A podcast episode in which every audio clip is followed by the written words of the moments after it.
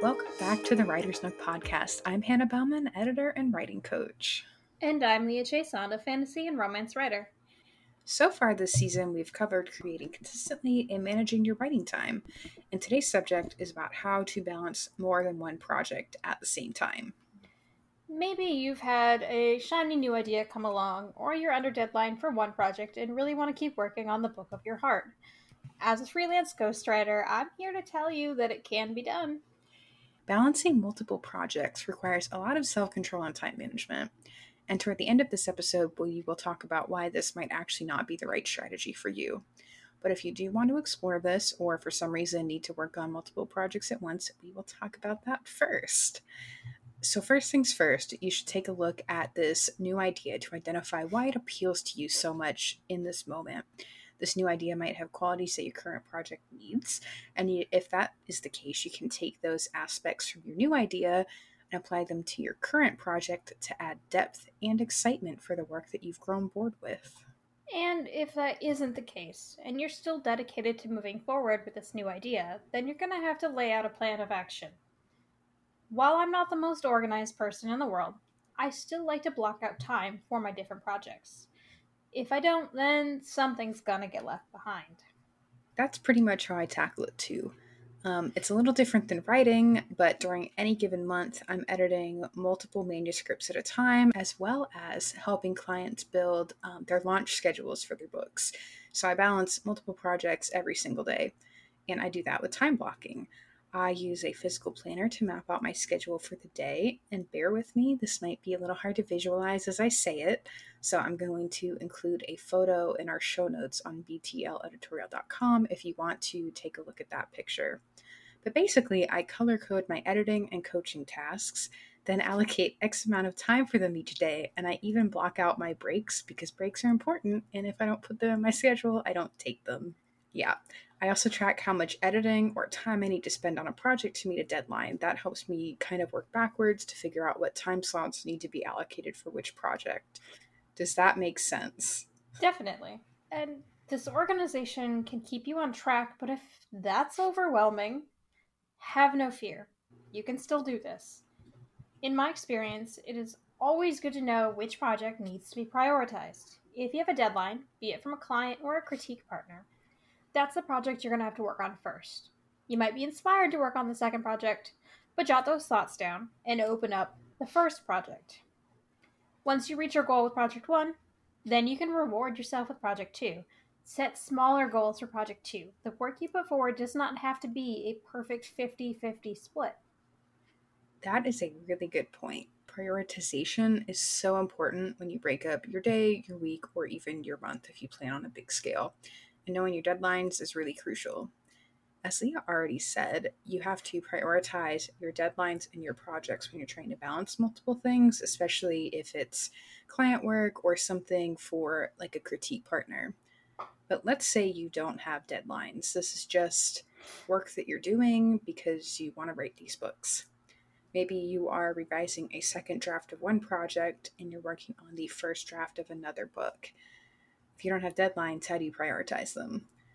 I recommend setting like a soft deadline for yourself. So if your goal is to have that second draft ready for beta readers in two months' time, you can kind of work backwards from that soft goal to figure out where it falls on your priority list of things to do.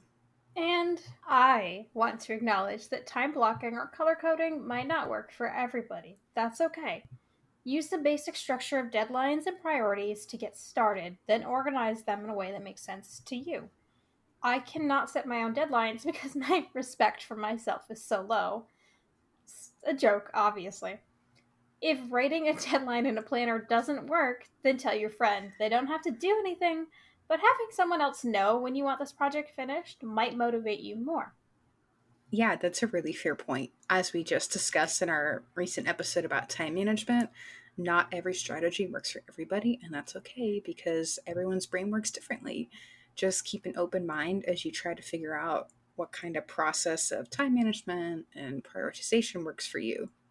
That being said, if you do want a place to start, looking at deadlines and priorities is probably the easiest place you could begin.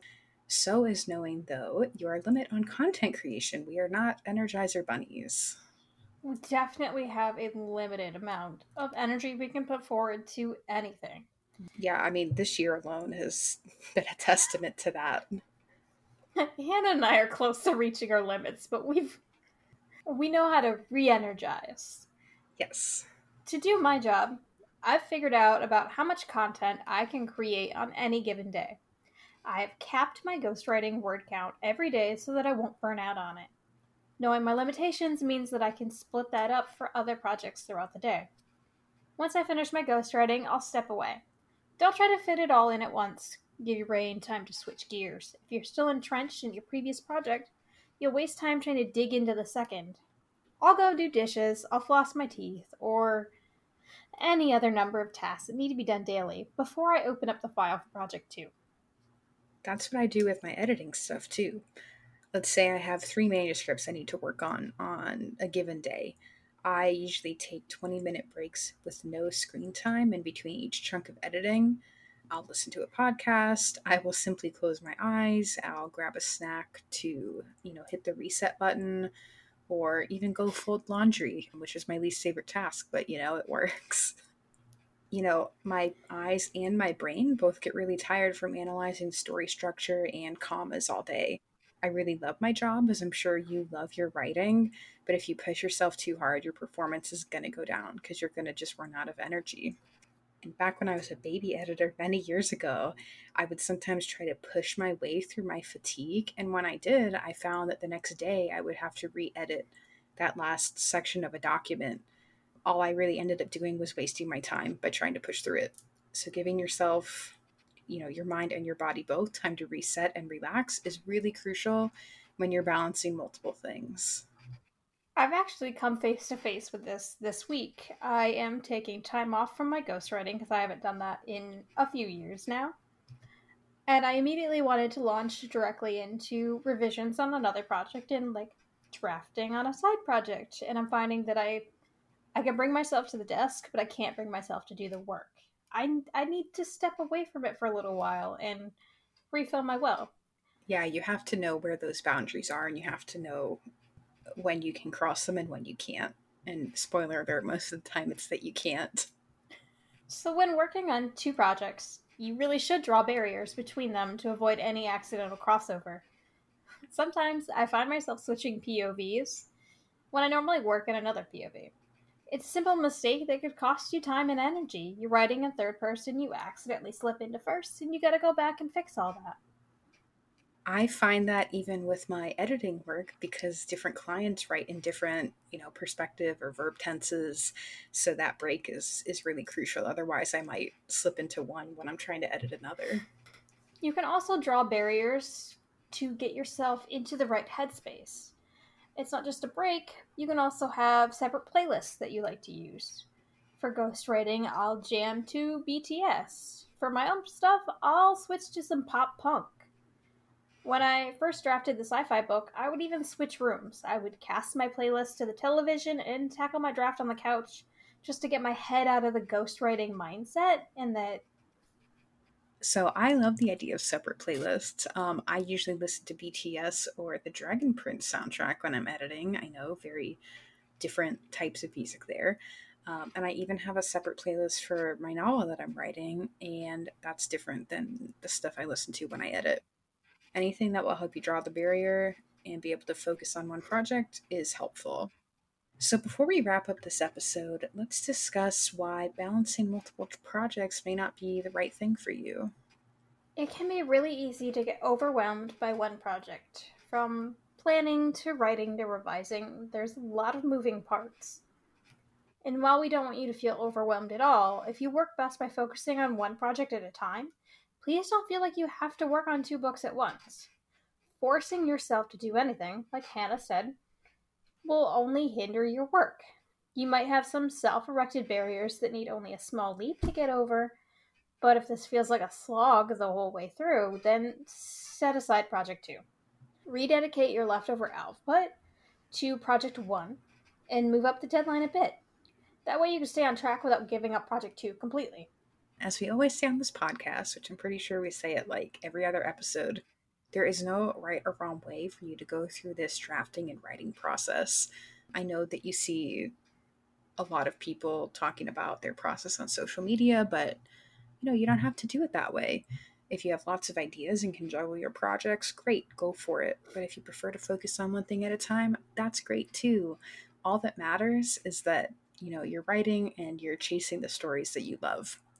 You really have to learn what your process is as a writer, figure out what works for you, and makes you the best writer that you can be. We'll link some more podcast episodes and resources in the show notes to help you to find your own process. And in the next episode, we are going to discuss how to find your own author voice. In the meantime, you can find us on social media at Writer's Nook Pod, or you can email us at podcast at btleditorial.com. Bye. Bye, folks.